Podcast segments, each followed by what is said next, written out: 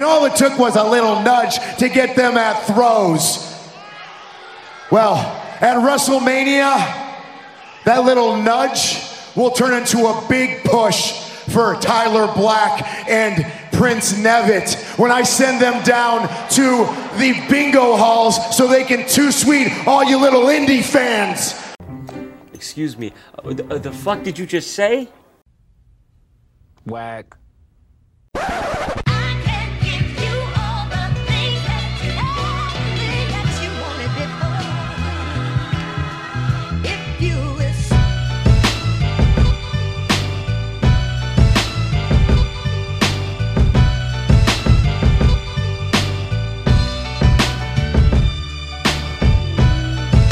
Welcome to Orsini's Uncensored Mind, and now your host, AJ Orsini. Hello, everybody out there. This is AJ Orsini. I am your host for Orsini's Uncensored Mind. We are here with episode 2 6, not 2.6. We're not breaking it into decimals. It is episode 26. And I am here exhausted as I ever could be in the house of oh you know I've been I think I've done every single episode here. The plan was to move around and I haven't moved around very much. I guess that's on me. But thank you so much for downloading. Thank you so much for listening to the show. If you are listening on the Podbean app, thank you for downloading the app. If you are listening on podbean.com, thank you for listening. But of course, ajoum.podbean.com is not the only way to listen to my show. We are also on other platforms. I don't know if you guys saw my little Instagram, a little IG vid. Did a commercial recently with uh, with Mrs. O, a little platforms commercial, doing it uh, doing a little bit more professional. We listed all the platforms for you on that episode, but I'll gladly go through them again of course, if you're not listening uh, to our show or my show on the Podbean app, of course, you can go to iTunes, you can go to Stitcher Radio, you can go to Google Play Music, or you can go to the TuneIn Radio app and listen to Orsini's Uncensored My, I'm channeling my uh, my wife there, Mrs. O, who has become um, quite a fixture on this show. She's coming out of her shell a little bit. The more we get her on here, uh, the more she tends to open up a little bit. Last week, we did the interview segment. I'm going to get into why I got interviewed uh, in a second. That was not the intention. That's what we ended up doing. It we spiced things up and changed it up. Uh, we had a different host last week. Mrs. O was the host, and I was the interviewee instead of the interviewer. I got asked the personal questions, not as personal I thought she was gonna get. I guess we'll uh, we'll get her out of her shell a little more as we go along. But what what had happened was I had another guest in mind, and this is why I say to everyone that I don't announce the interview uh, guests until they are literally in my home. Then I announce my guests so that I know for a fact that the that the uh, show is in the can, and I know I can edit, and I know it's gonna get out because it will be done on my time. Um, I don't announce and, until that happens. So what ha- happened was. I got a message that day. Some things went down, um, not between me and the other person, but you know, in their personal life, and they could not make it. It was actually two guests that were supposed to come in, shoot the shit, and chat with your main man, AJ Orsini, and it could not happen. As a last minute replacement, I had another gentleman who was supposed to be here, one individual, and I got no showed. I still haven't heard from this person. So the last ditch effort was I became the interview guest.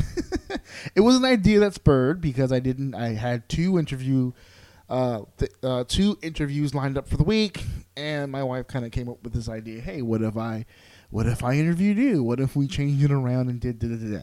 So it actually worked out pretty good. Um, she sounded great. She did great.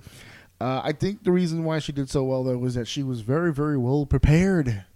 Well prepared. I mean, the notes. That's professional shit.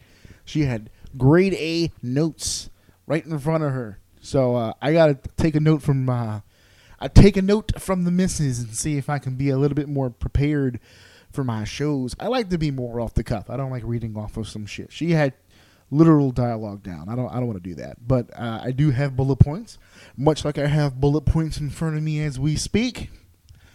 And we've got some stuff to get down here. I'm gonna be a little uh, little wrestling heavy on this show. Gonna give you the heads up now, and the reason for that is because it's it's WrestleMania season. Right? It's almost time for the WrestleMania. It's coming up April 8th. I'm not going to sit here and plug WWE shit, but it's happening April 8th is WrestleMania 34. They they stopped with the numbers, but I've been counting for literally 34 years, so it's WrestleMania 34. It's the only way that I can keep up with it. If they did the NXT thing where they just attached the show to the venue or to the city, it might be easier. But they they repeat so many times now. You know where we're going back to New Orleans because you can't do like WrestleMania 30 was New Orleans. Now, granted, it was the last uh, of the numbers it was the last WrestleMania with numbers 30, uh, but it was in New Orleans. So 34 is also in New Orleans, and uh, we can't, we, we we just can't do uh, like they do for NXT Brooklyn. We're already way on Brooklyn uh, NXT Takeover Brooklyn 74. So I don't think they want to want to do that. That defeats the purpose. You want to get away from the numbers. You want to get away from counting. So I still in my head keep count. It's WrestleMania 34. It's coming up. Uh, I'm f- recording this Tuesday the 27th, so it's the day before I'm, I'm putting it out. Uh, SmackDown's officially over, so we have some updated stuff as far as WrestleMania goes. Now, here's the deal. I don't want to get too in depth on WrestleMania. I'm itching. I'm itching. I really am. Uh, this is the one WWE show that I really, really, really, really do want to talk about because it's the one WWE show I really, really, really, really care about. So um, I want to get into it, but I'm going to resist the urge. I'm not going to do that uh, because I will sit here and talk about it all day, and I've got plans. So uh, let's let's talk about said plans. I, I've mentioned on the show a couple times that I've been interested in doing another roundtable, and I had made reference to possibly doing one for WrestleMania. And officially, I can confirm that I am. Uh, once again, I, I, I will not confirm the guests until I know for a fact they are in my house. But the uh, the roundtable is booked. The date is set. Uh, we're going to be doing it on a particular date, and as we did for the Royal Rumble, it will be uh, an exclusive one. Uh, It will air the day of WrestleMania, which would be again April 8th. That's why I keep plugging the date because that's going to be the next exclusive episode. Uh, uh, uh, April 8th, we will be releasing the episode um, around noon so that everyone can get their uh, get their get their fix, get their hands on as we lead up uh, to um, to WrestleMania. So uh, I do have the card in front of me, and because everything has been happening so fast and furious on Raw and SmackDown, uh, I, I would like to at least run down what the card's going to be. Uh, I'm not going to get that balls deep into it, but to discuss the card, uh, or at least name what the card is going to be. Uh, uh, shouldn't be that much. Uh, shouldn't be that crazy.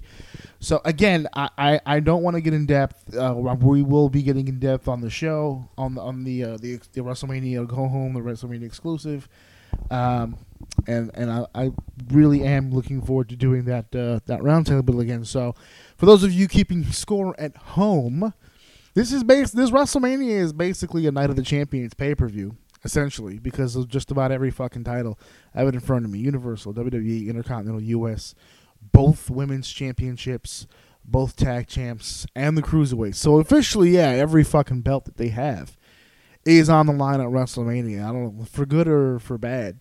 They are all entirely on WrestleMania. So let's start at the bottom here. No particular order. I, again, I'm not going to get in depth. I do want to do my uh, my match listings. We're gonna do a whole bunch of stuff on that go home. It's gonna be a pretty ballsy, pretty ballsy show. But uh, yeah, so officially as of tonight, the uh, challenge has been issued and accepted. Daniel Bryan and Shane McMahon. Daniel Bryan's back in the ring. We're gonna talk a little bit about Daniel being back here in just a little bit. But Daniel Bryan and Shane McMahon is back. They will be taking on the tandem of Kevin Owens and Sami Zayn. I'm going to be honest with you. I like this match a lot better than Owens versus Zayn one on one.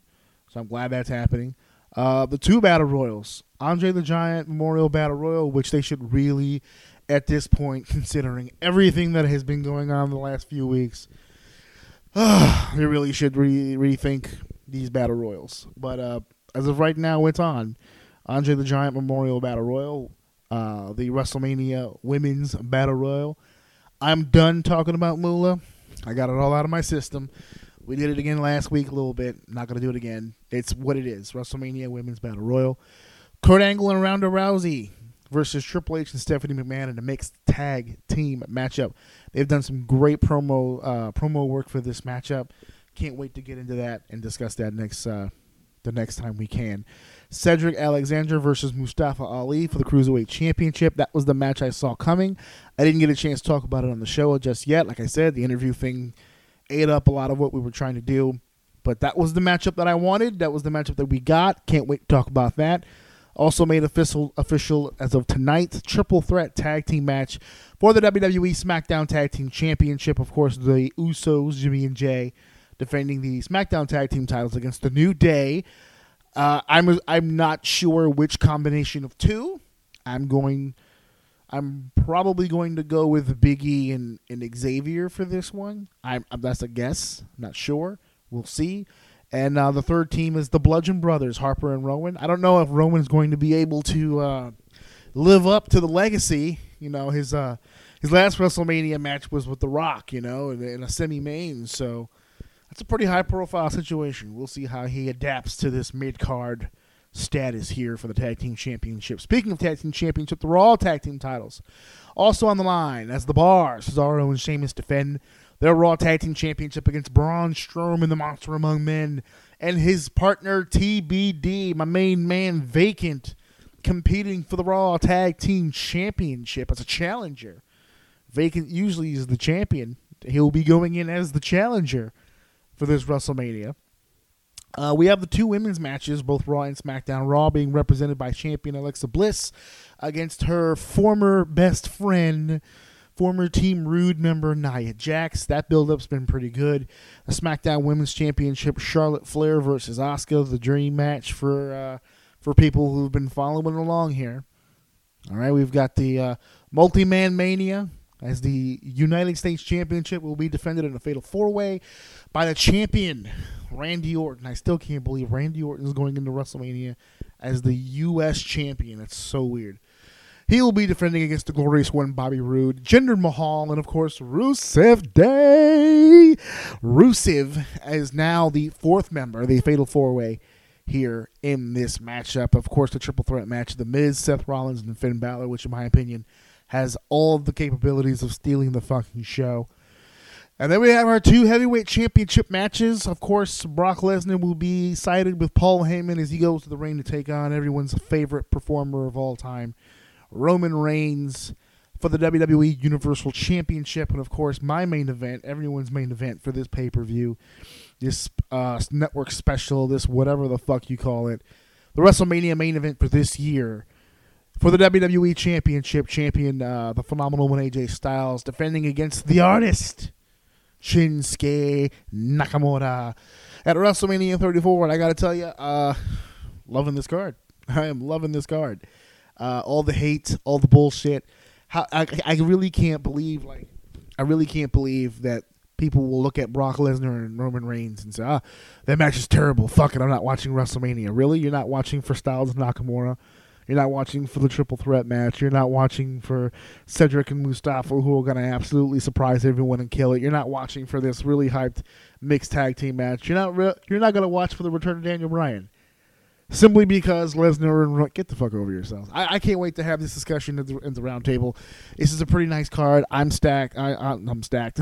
I am really not. I'm at, in A cup at best, but I am hyped for this pay per view, this network special, this whatever the fuck you want to call it. WrestleMania, New Orleans.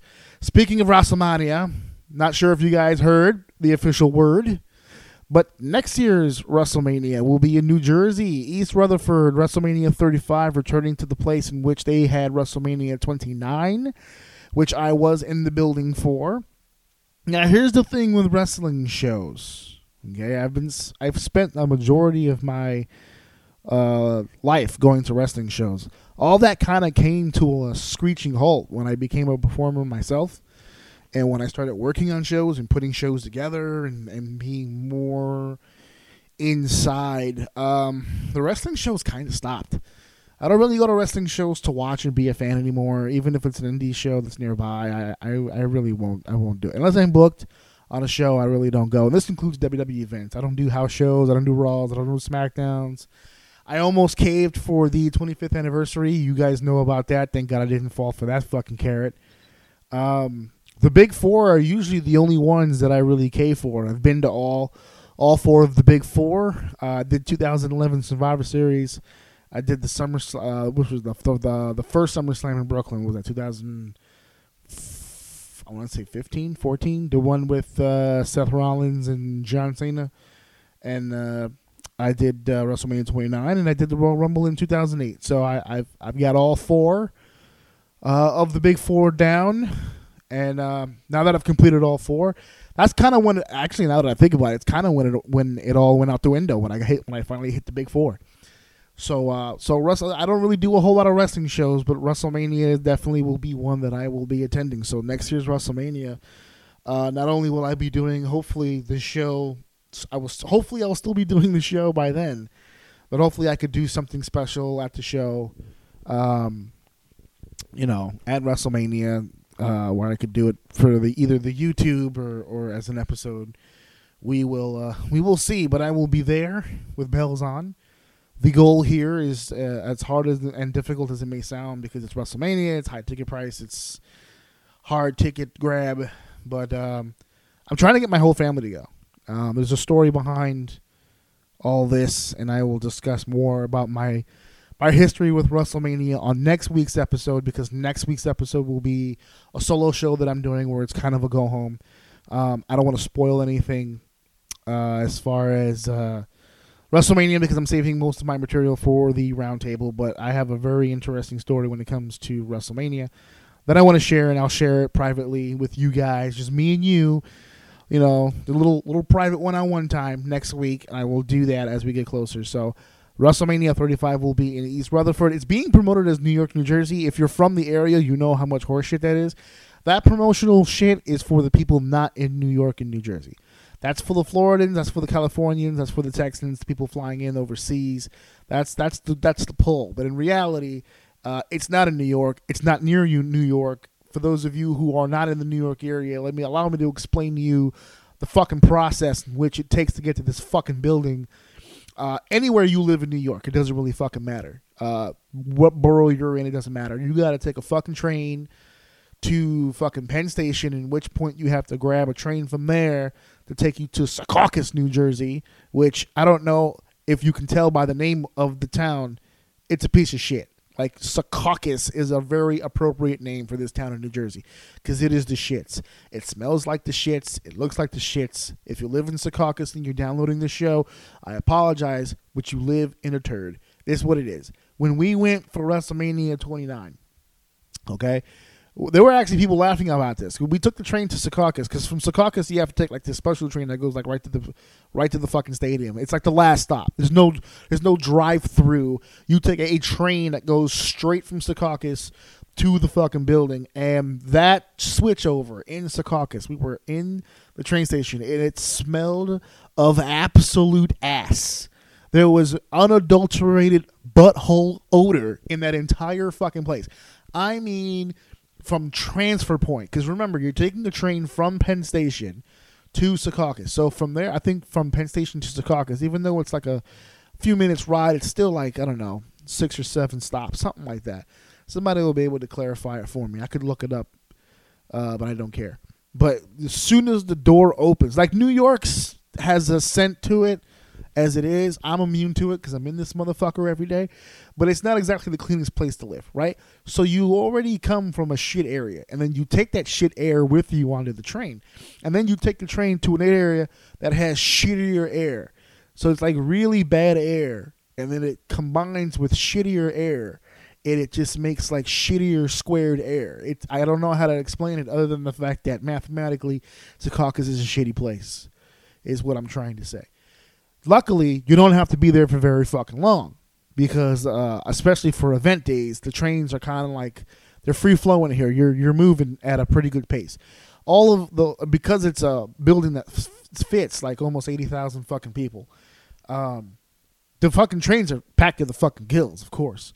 So you take people who probably did not wash uh, appar- uh, uh, uh, uh, all the areas in which they needed to hit. You know, they were literally half-assing the bath, and you get on a train with them, and it becomes it's a bad it's a bad time. Okay, because you went from shit air to shittier air, right? Air, shit air squared, and then you combine it with another like uh, this this sentence in like parentheses, and it's next to the problem. So you have to figure out the square. Actually, I know. I think the way that it works is you figure out the parenthesis, and then you figure out the square, and then you have to multiply. And what you have is an algebraic expression of shit. That's what you have. Everything here is shitty, and I don't like the trip. Did you get the vibe yet that I don't like the fucking trip to go to this fucking building? The building's awesome, by the way. Building's great. I had a great time in that building. It was awesome. Food was great. Uh, taking a piss was easy because the bathrooms are like the size of mansions. They're they're they're huge. It's like 30 or 40 urinals per bathroom, and then there's 40 bathrooms. So that's like four. As hundred. It's uh, there's math involved. More math here, and basically, in essence, there's a ton of places to take a piss and or shit. Whatever your defecating waste management needs are, this building facilitates. So it's really really good.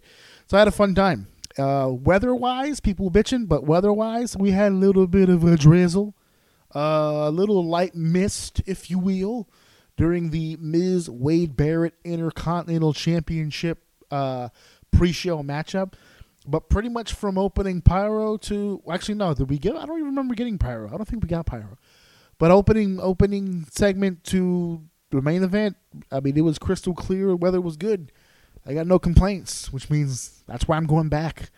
I'm gonna roll that dice, baby. See what happens, and I'm gonna go. And hopefully the family comes with me, and hopefully they can share in the stink, because I refuse to do this fucking train ride alone. If I'm going to suffer, it's only fair that other others around me suffer as well. Okay, Secaucus. That's exactly, and you should pronounce it like that. Because on the map, if you like, if you're on the train, the train goes now arriving at Secaucus. No, that's way too tame. They should really get that a train lady to say Secaucus, like with the throat. There should be esophagus included in the pronunciation of Secaucus. It is a terrible place, a terrible place. And if you raise children there, you should leave, or the fucking people who take children should take children take your children from you. You're an unfit parent if you're raising your child in Secaucus. Shame on you, seriously. But yeah, WrestleMania 35 will be in New Jersey, East Rutherford, not New York, New Jersey. It's way the fuck over there. Okay? Truthfully, for those of you who don't live in New York, whenever they run events in Brooklyn, they're not running events in New York. Side note, I don't know if you guys know that. When they say we're going to be, you notice when they advertise the Barclays Center, they don't say New York or New York City, they say Brooklyn. Because I don't know if you guys know, but in, here in New York, New York City is Manhattan. Brooklyn, Queens, Staten Island, that other place up top that I don't like talking about, that, that's not New York City. Yes, we connect, and yes, we kind of consider it all the same thing, but on paper it's not. So it can't be advertised the same. So when I say New York, New Jersey, they're really, really wrong. Like I was listen, I was I was looking this up. WrestleMania is going to be at MetLife, but Raw, SmackDown, NXT Takeover, the Hall of Fame, all that good shit's going to be at the Barclay. And like I just said, that's in Brooklyn, not New York. So we, regardless of how you shape this out, all of the information concerning anything revolving WrestleMania being New York is not only false advertisement, but it is completely 100% bullshit and incorrect. So just keep that shit in mind if you're planning on going to WrestleMania for uh, you know for a trip. If you're coming from overseas or cross country, don't look for hotels in New York. You have to get a hotel in Northern Jersey. I'm sorry, that's the only way to do it. If you're trying to get the hotel in New York so that you can do the whole tourist thing, you know, tour New York and then go head over to Brooklyn and watch the shows or take the train into New Jersey for WrestleMania, just remember the story I just told you. Shitty air squared. Algebraic expressions of shit. That is what you are in store for. Okay? It's like it's like wiping your ass and using the fumes for chloroform over your mouth and it stops you from breathing. And honestly, it stops you from wanting to live. That's what it does. When I left MetLife to go back to New York. Now remember, it's like eleven o'clock at night or like twelve o'clock at night, so the trains are running a lot less frequent. So we got a lot more ass air, if you will, okay, than any human should be exposed to. So just keep that shit in mind. All right. Get your hotels in New Jersey. Take the New Jersey Transit. It's not the most dependable train or bus system, but it's gonna get you to where you need to go with about as minimal amount of, of ass as you can possibly get. All right. Keep that shit in mind. Speaking of not wanting to be ass, because no one should want to be ass, I have to pay my respects. I have been going to war recently. I've been having my own private slash public little war on social media about my comments regarding New Japan because I'm not a big New Japan guy. And I get killed for it a lot. How could you not like it? It's the best thing ever of all time in the world right now, forever, because reasons. I have said it a thousand times. I respect the effort in the ring. I love how the performers present themselves. Uh, the, the presentation in which New Japan has is second to none. Love it. They do some production things even better than the WWE, and this is fact. But I can't, I can't, I can't co-sign this. I can't. Not a big New Japan guy. I'm not. However, they just had a show here in the states uh, over. I think it was Long Beach. Strong Style Evolved, and the Young Bucks, Nick and Matt Jackson, and the Golden Lovers, Kenny Omega and Kota Ibushi, just had uh, what I consider one of the great tag matches I've ever seen. Uh, and that's coming from someone who thought Okada and Omega was extremely overrated. I actually thought this tag match was dope, awesome, top to bottom. But here's Allow me to explain why, because I know I'm going to come off hypocritical saying that. Okay, I know I'm going to come off hypocritical saying that. But the facts are this I don't follow a lot of New Japan, and I don't follow a whole lot of Ring of Honor. Not anymore, I don't anyway. But what I do follow is YouTube channels. And then, you know, to their credit, they're fucking everywhere. Everywhere. So I can't help but keep up with the fact that Cody and Kenny are splitting a wedge between the group and and and and Cody's kind of doing his own thing, but he's playing it out. It's weird. The American Nightmare thing is working out pretty good for him. Kenny as well, uh, doing pretty well for himself, with or without Bullet Club. I'm not a big Bullet Club guy. I'm really not. I think it was a cool concept when it started, but that was what how many years ago? A long time ago. These groups don't have shelf life like that. They don't. So I'm kind of glad that everyone's splitting up and doing their own things now, and that's cool. They've been doing it for a long time together, so it's nice to see them apart.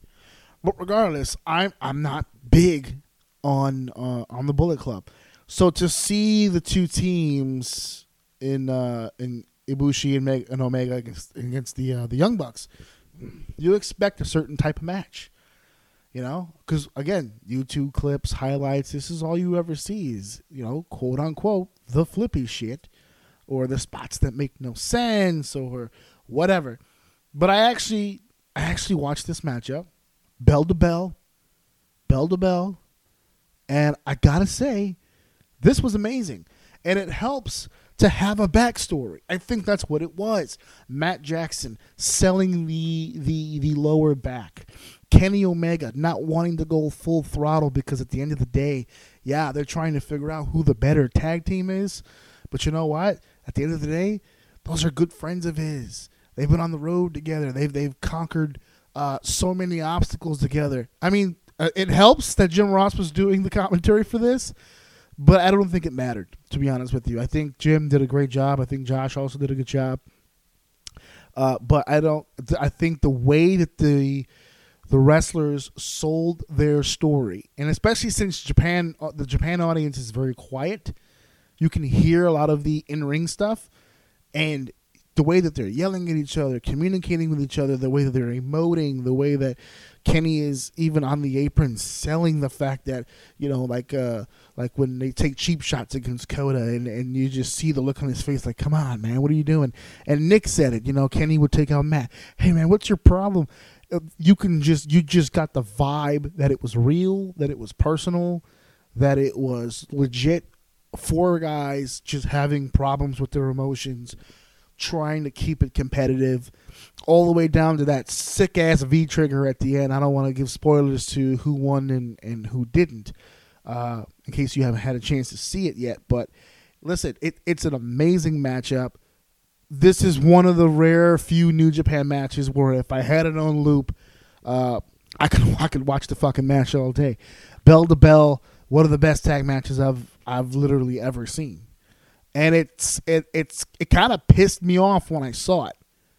It really did. It really I I saw the match and it really pissed me off cuz I was like I I knew I knew that all four, not just the Bucks, not just Kenny, not just Kota, I knew all four were capable of this amount of entertainment, this amount of athleticism, and to put on this kind of this caliber of a match. Uh, not just with the spots. The spots helped the psychology. They told a story. And it was an interesting story, not just I worked the body part. They they chose to tell a very compelling story. They used their bodies to do it. That's pro wrestling. That's the that's what I keep telling everybody. I don't care about the comedy shit. I don't even care about the flippy shit. Just make the flippy shit mean something. What's the point? What's the goal? What are we angling at? At the end of the day, this matchup, the Golden Lovers and the Young Bucks, it was a matchup between two teams who really do have some sort of respect for each other. But at the end of the day, it's competitive, and each team is having a hard ass time putting the other one down. That's pro wrestling. I don't need the other shit. I don't need 77 super kicks. I don't need a, a, a an eight person drop kick double down. I don't need all that crap. This is what I need. That's what I want my main event tag team matches to look like. That was a work of art. That was beautiful, and that's why it pissed me off because I was like, dude, I can get this shit all the time. You know how to do this because you're making money doing the other shit, which is fine because at the end of the day, you're making money, but that's not the type of shit that I'm into. That's not the type of shit that I want to watch. This tag match, that was something I want to watch. And I'm begging, I'm begging for somebody to to send me a video, uh, a YouTube clip, something. Not even a clip. I want a full match. Okay, a full match of Will Ospreay wrestling like that, because I haven't seen it yet. And I'm not gonna say here and say that he can't do it. What I'm saying is, is I haven't seen it yet. So if anybody would like to point me in the direction of the Will Ospreay match, where he only took, I'll say, three or four big bumps and told a story for the rest of it, then I'm down to watch it. But I don't think anybody can find that footage. He's an attraction. I keep telling everybody, he's an attraction. Nothing wrong with attractions. But don't put him in the category of best wrestler. Don't do that because he's not. Okay? This tag match was great. It was great, uh, uh, uh, and and I would recommend it. I can rec- I would recommend it. I would tell you to go looking for it online, but as a professional, you know I can't do that. So you know what to do. NJPWWorld.com, or if, if that's not the full URL. And I know it's New Japan Pro Wrestling. They have an on-demand streaming service, much like the WWE. Go check that out. Strong Style Evolved, man. Good show good show. I, I, saw some other clips from the show. Damn good show overall. I wish I would have uh, gotten a chance to see the whole thing bell to bell. That's definitely a show I feel like I could have put on, um, and uh, and and enjoyed it. I, I'm starting to notice that some of my favorite New Japan shows that I that I, I, I am getting hip to are not the Wrestle Kingdoms. The Wrestle Kingdoms to me are disgusting. I can't sit here all day and do this. So like if I can get a match here or a match there, I don't know. Maybe I can finally turn around. But I mean, if I get more matches like this tag match, yeah, I could definitely turn around. But I don't see that. You know, more no selling, more beating, more be- beating people up senselessly for whatever reason, yada yada. yada. But yeah, great tag match. Uh, speaking of great, speaking of great, okay, this was great. I mean, we we gotta talk about great right now, okay? And of course, I didn't get the chance to talk about this last week. We were doing the interview, so forgive me for forgive me for being a week or so behind on this. But the ultimate deletion, we we have to talk about the ultimate deletion. We have to talk about this. Ultimate deletion has to be discussed. Okay, listen. I I much like Okay, much like the rest of the world, in my opinion. When final deletion took place in uh, in the WWE, in, no, not WWE, in the uh, in in in TNA, okay, I hated it. I, I I want you to hear again. I hated it. Okay, the one with Jeff Hardy, the very very very very very first one. And I think to be fair, the only reason why I hated it is because up until that point, I hadn't been keeping track of what Matt was doing. I, I, I didn't know much about the broken character when I saw it. So the match itself didn't really make a whole lot of sense to me. It just looked like crazy, stupid shit. But then I saw the turn, how he became broken, and and and his journey and build to that match with uh, with Jeff Hardy, and it made more sense somehow. if you look at the storyline, you look at the gimmick, it doesn't really make a whole lot of sense at any point in time. But as you follow it from the beginning, it started to make more and more and more and more and more sense. Uh, it's the one criticism I have of the broken character in WWE because they kind of just jumped to it.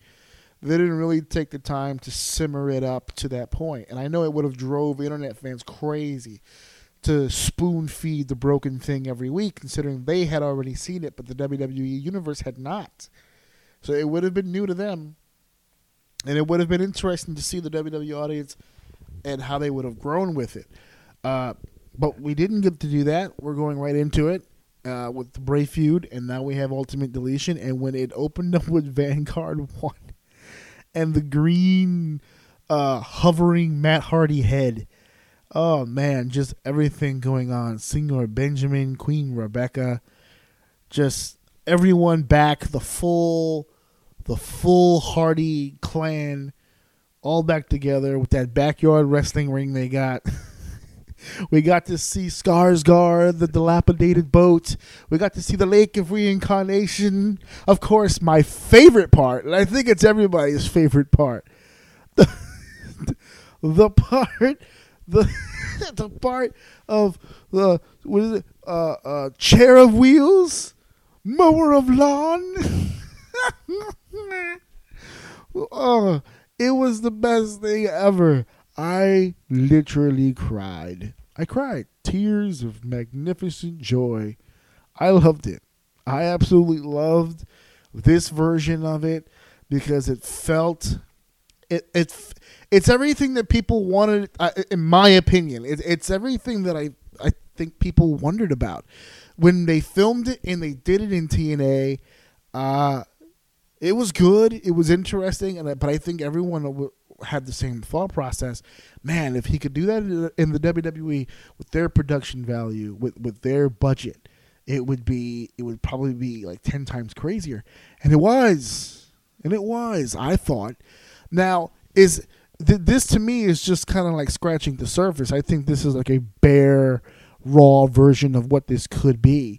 I think over time, as the audience starts to adapt more and more into what this gimmick is about and what they do, I think they'll be able to get a little crazier, like they did with uh, what was it, Tag Team Apocalypto, when they had the Tag Team Invitational and the Rock and Roll Express, and, and they start, and they started, uh, you know, burying talent so they could impress the man of three H's. Like that's the area in which I think, like over time, they're going to be able to get to. Uh, one more part about this I want to bring up the uh, the uh, the reimagining of the house of uh, of Sister Abigail, the one that Randy Orton had supposedly, well, not supposedly, I mean, I guess he did, uh, that he burned down as a mind game to Bray Wyatt. Uh, was was so good and it was so eerie and I, I thought it was good because I just thought it was a nice play into some previous stuff. It's one of those things where like if you don't pay attention, you missed it.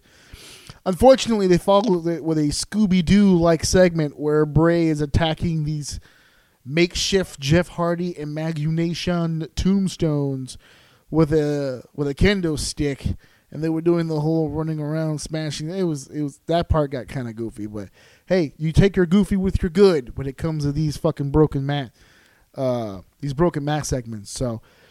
I, overall, I thought it was great. I loved it. I had a lot of fun watching it. I thought it was a little long, but I think that was just because they made sure to hit pretty much all the points as far as the compound. I think the compound was the big star here. They were trying to make sure that everybody got a chance to see what the whole area looks like. So now when they do future segments, they don't have to showcase all of them at once. They just did it now, and now they can go room by room, house by house, section by section, and just go to, through whatever they need to do. Everything has been introed, and they don't have to spend their time uh, catching people up. So I, I liked it. I thought it was really good, and uh, I, again, I gotta tell you, guys should check it out. There was some big news about a return, and unfortunately, there was another person besides Daniel Bryan who was cleared. And I wanted to make mention of this because it's not big news yet. And then I don't know if I'm breaking it to you. I don't know if you're hearing it for the first time here. But if so, let's have the conversation. Let's talk about it. Big Cass has been cleared. Now that's going to be that to me is a very interesting situation, and the reason why it's interesting to me is because the WWE loves this guy, the management, the writing staff, Vince McMahon, they love this guy. Seven footer, young, strong, tough guy. I know he got injured. I don't know if you would put injured in the same category as tough, but if this was the WWE of old, Cass would have never left. Cass, Cass would have worked on that. Now it might have been not so good work because again he was working hurt, and maybe this was the best thing for him, which was just to uh, take that break, to take that break, and to separate himself. And you know what? It was. It ended up, and I'm not going to say this as a as a negative. I'm just, you know, leg injury sucks, but this was a good thing for him. I really think that because there's no Enzo anymore. Had he stayed, the comparisons between him and Enzo, well, Enzo's doing that, especially since Enzo was the cruiserweight champion. That cruiserweight championship shit was going to happen after that payoff. And I don't, know if, I don't know if any of you remember, but Big Cass got injured in the big payoff matchup. It was the Jersey, or was it the New York, whichever one, street fight, where Cass uh, got injured, had the leg injury. After that matchup, Cass and Enzo were not wrestling each other anymore. Enzo was headed to the cruiserweight division, and Cass was headed whatever direction he was headed. I think he was feuding with the Big Show still, but he was going to be off to the races. Had Enzo and Cass split from not only their team but their feud, and Enzo won the cruiserweight championship, that would have put Cass, I think, in a really bad spot, and a lot of people would have been pointing fingers and making comparisons. But Enzo's not here anymore, and Big Cass has been gone for quite a few months. That is a golden, no pun intended after everything I just discussed already, golden opportunity to do something with Cass. First things first, that theme has got to go. That whole presentation they put on Big Cass before he left was the shit. They were rushing it, they were forcing it. Now you don't have to. You got several months. And now that he's clear, you've had several months to put together a new package for him. All right? This is your chance to utilize a young, up and coming, tough, seven foot monster. Don't get this wrong. And I think I think people should be paying more attention to this because I think Big Cass, whether we like it or not, is going to be a player in the WWE. So we need to keep focus on that. So I wanted to bring that little bit of information to you because everyone's talking about Daniel Bryan, but not a whole lot of people are talking about Big Cass. And Big Cass deserves an opportunity to prove what he can do and to prove what he's got. And I, for one, uh, I'm not his biggest supporter as far as his in ring stuff. But you know what? Kid's tough. He's going to come back. Let's see what he can do. Hopefully, he's improved. Hopefully, he's been in the PC doing his thing. All right. So, Big Cass has been cleared. I absolutely cannot wait for that. Hall of Fame. Hall of Fame coming up. I've already made my uh, conversations and my feelings known pretty much about the Hall of Fame. I'm not going to run through all of them, but I will say this Mark Henry, the big Texan, going into the Hall of Fame. And the one thing that I refuse to do and will never do is sit here and have the conversation as to whether or not he deserves to be in the Hall of Fame or not. Fuck you. Listen, there's no main criteria for being in the WWE Hall of Fame, Vince's Hall of Fame, so to speak. Vince is going to put in the guy that Vince wants to put in, and that's the end of the conversation of that. All right, so there's no real. I get it. There's no real criteria of that. Having said that, if you're a fan and you have your criteria or you have your expectations and he doesn't meet it, that's fine. That's cool. You can say that.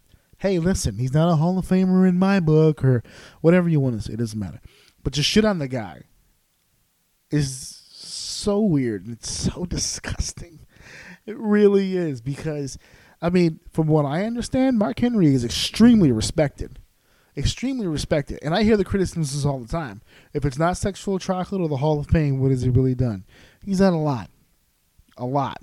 Not just in front of the camera, but behind the camera. And the way that he's worked with talent and the way that he's tried to set up the future for the rest of us. The guy has worked his ass off for a long, long, long time, rocking those WWE letters, rocking that WWE those WWE co- uh, colors. Mark Henry's been the man for a long time. He deserves to be in the Hall of Fame. And to be honest with you, the class was looking a little weak until Mark Henry walked in the door. All right? This class needed the world's strongest man. Okay? So I'm extremely, extremely happy to hear that Mark Henry is going in. I'm super duper happy about that. Couldn't happen to a nicer guy, to be honest with you. Okay, so there's a lot of there's a lot of names going into this Hall of Fame, and I gotta be honest with you, not excited about a lot of them. But you know what? I'm gonna go, I'm gonna be dressed to the nines. I'm gonna pay my respects because regardless of how I feel about the situation, these ladies and gentlemen helped pave the way uh, for me and for more and for many others like me. So I have literally no complaints about the class. I respect everybody uh, who who is going to to be inducted, and I wish everybody well on this night. Please enjoy yourselves, fans. Please stay in your lane. Okay. Uh, as far as the uh, the WrestleMania Hall of Fame weekend and the Hall of Fame show, there is something that came up online, uh, of course, because everything happens on fucking line. And uh, I was called out. And what I was called out for was I pitched this big fit about Moolah, and they said, How could you possibly be upset about Moolah and the WWE uh, Women's Battle Royal, but not be upset about the Ultimate Warrior and the Warrior Award. And to that, I say, long before the Moolah conversation and long before I had a podcast, I was not on board with a Warrior Award, or at least not in the not in the current state of said award. Because originally, the Warrior Award was supposed to be given to individuals of uh, uh, uh, behind the scenes who made the business easier, who who did their job behind the scenes and made everybody look like pros. The executives, the uh, the, the the camera work people, the people in the truck. I mean, this was supposed to be a real behind the scenes. Let's give someone the notoriety that they deserve on the staff for their daily daily work. And instead, what they did was they turned the award into a PR campaign, which wouldn't be that big of a deal. Uh, normally because you'd say, "Wow, good PR is good PR." Unfortunately, they're slapping the name of a racist, and uh, they're slapping the name of a racist and just an overall douchebag uh, on on this award. To be fair, and when I say called out, they, they were telling me how well, how could you support this and not the other. Here's here's where I here's where I find the difference. What Moolah was accused of, and not all of it was accusation, folks. A lot of it was fact. It was based on evidence. It was eyewitness accounts, newspaper articles. I mean, shit was found. Okay, uh, believe me. After that sh- fucking announcement was made, everybody, everybody was fucking Magnum PI. Okay, everybody was figuring this shit out. Everybody was Perry Mason this bitch.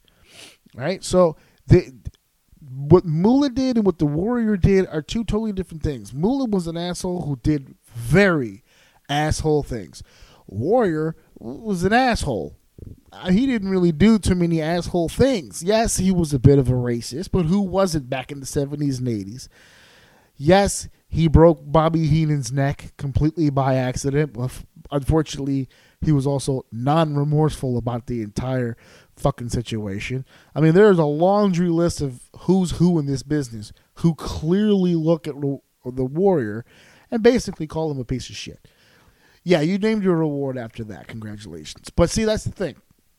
And that leads me down another road because after I, I explained that and I said, well, he was an asshole, he's a douche, he's this, this, this, this, this, and and I don't really think they should have named the award after him. And their response to that was, well, if you take out everybody who did bad shit, then you wouldn't have anybody in the Hall of Fame. And to that statement, I say, okay, good. I, I'll sign up for that. I'll sign up for that. If you do bad things, if you do bad things, right? You're a bad person and you don't do the right thing literally ever and you fuck everybody around you over and all this different stuff. You should not get the benefit of the doubt just because everybody else around you did it. If I had a room full of 200 people and 180 people, okay, did bad things, I would kick the 180 people out. Whatever it is that I have to do in this ring, I'll do it, with, or not, or in my house, or whatever the case may be. I'll take the 20 people and I'll try to make it work. I'd rather have people of character around me than not. Okay, I don't give a shit how talented you are. Character goes a long way. Who you are. Are you an asshole? Yes. Okay, so then we don't need to fucking talk about you ever. Why would we put assholes over? Don't you think that if you just nullified assholes and just spoke to the people who did the right things, you would encourage more people to do the right things? I literally heard this the other day. Well, if you went into the Baseball Hall of Fame and took out all the people who were slave owners or racists or drunks or wife beaters, you'd have nobody in the Hall of Fame. Good. Then abolish the fucking Hall of Fame then. If you can't find one decent motherfucker who ever put on a pair of cleats and a baseball uniform, and you can't not only find that person but sell that person that as, as a as a good thing, then maybe you should abolish the fucking thing. I'm I'm telling you, if the, if you took all the people out of the WWE Hall of Fame who did bad things, and the only people left in the Hall of Fame when you were all over were like three fucking people, then that's your Hall of Fame class. And you can't see what I just did with my hand because this is audio and not visual, but I just fucking fist pumped and I tried really hard not to fucking hit this table. But it's the truth. It's the truth. Well, it was a long time. If you have to explain and you have to excuse, okay? If you have to do those things, then just don't fucking do it. If I have to explain to you that, yeah, Moolah did some bad shit, but she did it a long fucking time ago, we should get over it. No. There's no statute of limitations for stupid shit. I'm sorry. I'm sorry. I'm sorry I have to be the person to remind people of this shit. This whole bullshit about like when people say, "Well, I don't hold grudges. I live and let learn, and I learn to forgive, and all that." That, it clears their conscience. Oh, it doesn't way as heavy on me because I'm not holding the grudge. That's fine, bro. You can woosah your ass on over there. Me, no. Once you do wrong, you are I you are cut the fuck off. That's it. You're done. That's it. You're done. Okay? When you do bad shit to people and then the bad shit affects these people literally for the rest of their life. And then you come and you change your life around. Now you're seeking forgiveness. Fuck you and your forgiveness. You're not getting any fucking forgiveness from me. Nothing at all. Ultimate Warrior did this big promo and did the whole thing for the comeback, and everybody was loving it, and he had this nice award. No, you know what happened after that? The people who hated him still hated him because at the end of the day, no much how no matter how much turtle wax and polish you put on it, a turd will always be a turd, no matter how much shit you put on it. No matter what, no matter what you do people deserve second chances. People say, "Oh, people deserve second chances." We're not talking about people who made a mistake and then spent the rest of their lives being good people. Moolah spent forty fucking years minimum being a douchebag. Ultimate Warrior spent a majority of his life being a douchebag. This is just what it is. We've got alcoholics in the WWE. We've got uh, murderers in the Hall of Fame. We've got Trump's in the Hall of Fame. Donald fucking Trump is in the fucking WWE Hall of Fame. The WWE Hall of Fame can now credit a fucking president to it. That's insane. It's insane. If you can't find people with good character and a resume to go into the Hall of Fame, that speaks more about you than it does the fucking Hall of Fame. Seriously. If the only reason you're putting someone in the Hall of Fame, in spite of the fact that they did all this terrible, disgusting shit, if the only thing you can rationalize in your head about all that is that, well, it was a long time ago, or it was the generation, it's what it was. No, bitch. No, no, no, no, no. Not at all. Now, I feel bad in some way because the PR stunt has worked to some degree. With Eric LeGrand last year, and this year we have, Jer- uh, what is this? Jarrius J.J. Robertson, a double liver transplant survivor and longtime WWE fan. I am a father. I have a son. If my son was a WWE fan, and he was going through tough times, double liver transplants, uh, just organ problems. I mean, surgeries that can kill you. Anything that my son is is into, I would support. And JJ's love is the WWE, and his love is professional wrestling. And the fact that he's getting the Ultimate Warrior Award, and not just for what I told you, not not just for the double the double liver transplant. If he, there's an article that's here that's in front of me, and he's overcome a lot. He has a rare chronic liver disease that's been tearing him up. His kid is 15 years old. He's lived a life of horrors for 15 years. So you could spin this and you can say, man, what what philanthropy on the uh, on the uh, uh, you know the WWE's in here to give this kid a not even a make a wish, just to give him an opportunity to be a star, you know, to be up there with all these Hall of Famers. You can spin it that way if you'd like, but at the end of the day, the WWE is parading a sick kid around. That's what they're doing. Well, you don't have to sugarcoat it. They're parading a sick child around. That's what they're doing. They did it. They did it last year with Eric LeGrand in the wheelchair, rolling him out there and and having him do this speech again. He he was a football player who suffered a tremendous injury that made him paralyzed, if I'm not mistaken, from the neck down. And he's been also going through a crazy amount of stuff, and he needs to be helped. And and, and he had a moment up there on stage that was very good. It was very good. It's very heartwarming to hear these stories and to see these people. So I get what the I get what the excitement is about him, but at the end of the day, they're being paraded. It's not what the Warrior Award was for. If they had created an award, all new, all brand new, no tribute name, just like a like I don't know, what would you call it? Like a, a the WWE I don't know, charity award or honorary superstar honorary award or whatever the fuck and you just created this brand new award and gave it to these people and, and, and took care of their families and airfare and hotel and all that and just gave them a, a hell of a weekend to celebrate things. Man that would be great. That would be awesome. But you took an award that was meant for something else by a guy who was completely full of shit about basically his entire life and you're slapping it on this kid who doesn't probably even fucking know who the Ultimate Warrior is up until when you told him he was receiving the award, and I'm sure he went on his mom's phone and Googled it. I mean, these are facts. I'll call them opinions. Let me not say facts. I don't think he. I'm not. I don't know for sure that he Googled the Ultimate Warrior on his mom's phone. But the facts are that the award was supposed to be something else, and they turned it into a goddamn PR move. That's what it is. Sorry.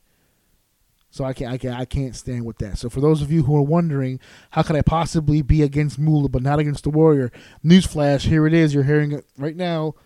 I, I'm not for the award, and I'm not for the inclusion of the Warrior when it comes to sick kids, especially a, a black sick kid, because that's what, the, what JJ is. He, he's you don't want to be identified as just your color. I get it, but it's just ironic to me that a guy who was very loose with his language when it comes to the colored folk.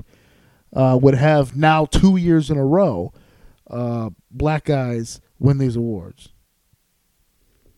So I, am not a big fan of the Ultimate Warrior being used on this. But again, being in the business, You you you support the Hall of Fame. You support the people who came before you. I don't have to like it.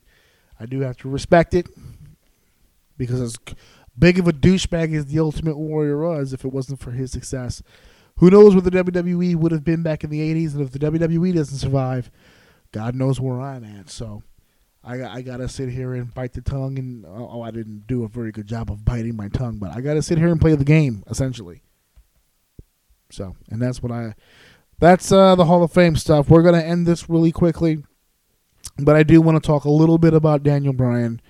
Um, I don't want to spend too much time on it, to be honest with you. That's why I saved it for the end. But the reason why I want to mention it, even at all, is because I, I, I have mentioned this a thousand times. I spoke about this on the podcast a thousand times about Bri- uh, Daniel Bryan and the injury and the brain. And I've been very adamant about him not being able to be back in the ring. And I support the idea. I really don't think he should be in the ring. I, I, I really don't think he should. And I don't think he should risk it. I don't think he, especially as a father and a husband, he's got so much more on the line than when he was that young kid in the Rexplex. You know, he's got so many things going on, and I, and I really wish that he would just. I, I don't think he should be doing this. And that was the stance that I took um, up until I found out he was cleared, which I got the notification on my phone. I immediately put that out to see if people had heard the news. And I'm not really much of a journalist. I'm not trying to break any news, but if I get something quick, I will definitely put it out. And I did with this. So the question became from my wife, well, do you still feel the same way? He's back. He's been cleared because the information came out. It wasn't just that he was cleared by the WWE doctors. Apparently, he told the story in his speech. You know, he went to several different uh, specialists and he went to neurologists and he did all these different tests and he ran to all these different doctors and he gave the specialists the uh, um, he gave the WWE doctor the the opportunity to choose the specialist. You know, I'm not just going to see my guys; I'll see your guys too. And he did, and he went to all these world-renowned doctors, and they all cleared him, brain scans and all kinds of stuff. And Daniel Bryan has a clean bill of health, and was cleared to return to WWE action. And if the question is, AJ, do you still feel like you would keep him out of the ring in spite of the fact of everything that he's done and fighting for his dream and three years of really pushing to get back into the ring? If you were the booker, if you were the promoter, if you were the owner, would you still let this guy in the ring? And the answer is no. And here is the reason why. Because Daniel Bryan put a beating on his body, the likes of which normal human beings, and for the record, normal wrestlers can't even fathom. The injuries, the retina detachments, the concussions, the spinal contusions, the slip this, the bro, the broken this, the sprain that. His his his hospital record is about three miles long. Okay if you're telling me that in the course of the two or three years that he's been out of the ring, that he has been working diligently, eating healthy, training healthy, getting all of the health treatment he can possibly get, seeing the best specialists in the world, and and and doing all these different things to get healthy. And there was even a report by one of the doctors that's saying that his brain and his skull is about as healthy as it has ever been. That all the damage has been trained and worked out. He is clear 100%. This is the moment to cash out your chips. You dodged a bullet because the biggest reason I never wanted him back in the ring is because he's got a daughter. He's a husband. Their family is going to need him to be mobile and moving around and not a broken down piece of shit that they have to carry up and prop up because Daddy can't walk anymore because he had to continue wrestling just a little while longer. I know you have a clean bill of health. I saw that. I still don't think you should get in the ring. I still don't believe you should do it. You got away with one you dodged a bullet here. I don't want to keep saying the same things over and over, but it's true. I don't think people are starting to understand. You dodged a bullet, brother. You put you gambled hard and you almost crapped out. You were down to your last dollar, and then you recouped, and you damn near got all your money back. You got a clean bill of health. That's it. Put your hand on the chips. Send them over to the fucking table person, and that's it. You're done. Cash out. That's it. That's all you need to do, man. And you're gonna be great. But he's a competitor, and he can't do that. He needs to get in the ring. He doesn't want to retire that way. I get it. He needs to get in the ring. He wants to get in the ring, and he's going to get into the ring at WrestleMania. Luckily, in a tag match, nice, easy way to get back in. Hot Tag City. Zayn and Owens are going to bump around and make him look like a fucking genius and like he never lost a fucking step. And it's going to be a great match. I am steering into the skid and I will support him because I know this is something that he really wants to do. Uh, regardless of how anybody feels about it, at the end of the day, it's his life. It is his life. There's not much I can do about that, or anybody can really do about that. He has the support of his wife, he has the support of his family, and he has the support of the few friends that I'm sure he has close to the vest. So he's going. Uh, it may not be full time. There's no word on that right now. All we have is the WrestleMania match. If he's smart, no, it's not every night. Definitely not. Uh, Pay per views, maybe a few house shows here and there, depending on where and when, but they'd be short. I mean, you got to manage this guy. They have an opportunity. I'm going to spin this positive. The WWE just got a main event ball player dropped into their lap out of fucking nowhere. They have an opportunity now to do some crazy shit. A lot of dream matches on the card here. A lot's happened over the course of the three years he's been out. A lot of dream matches on the table. A lot of money to be made here.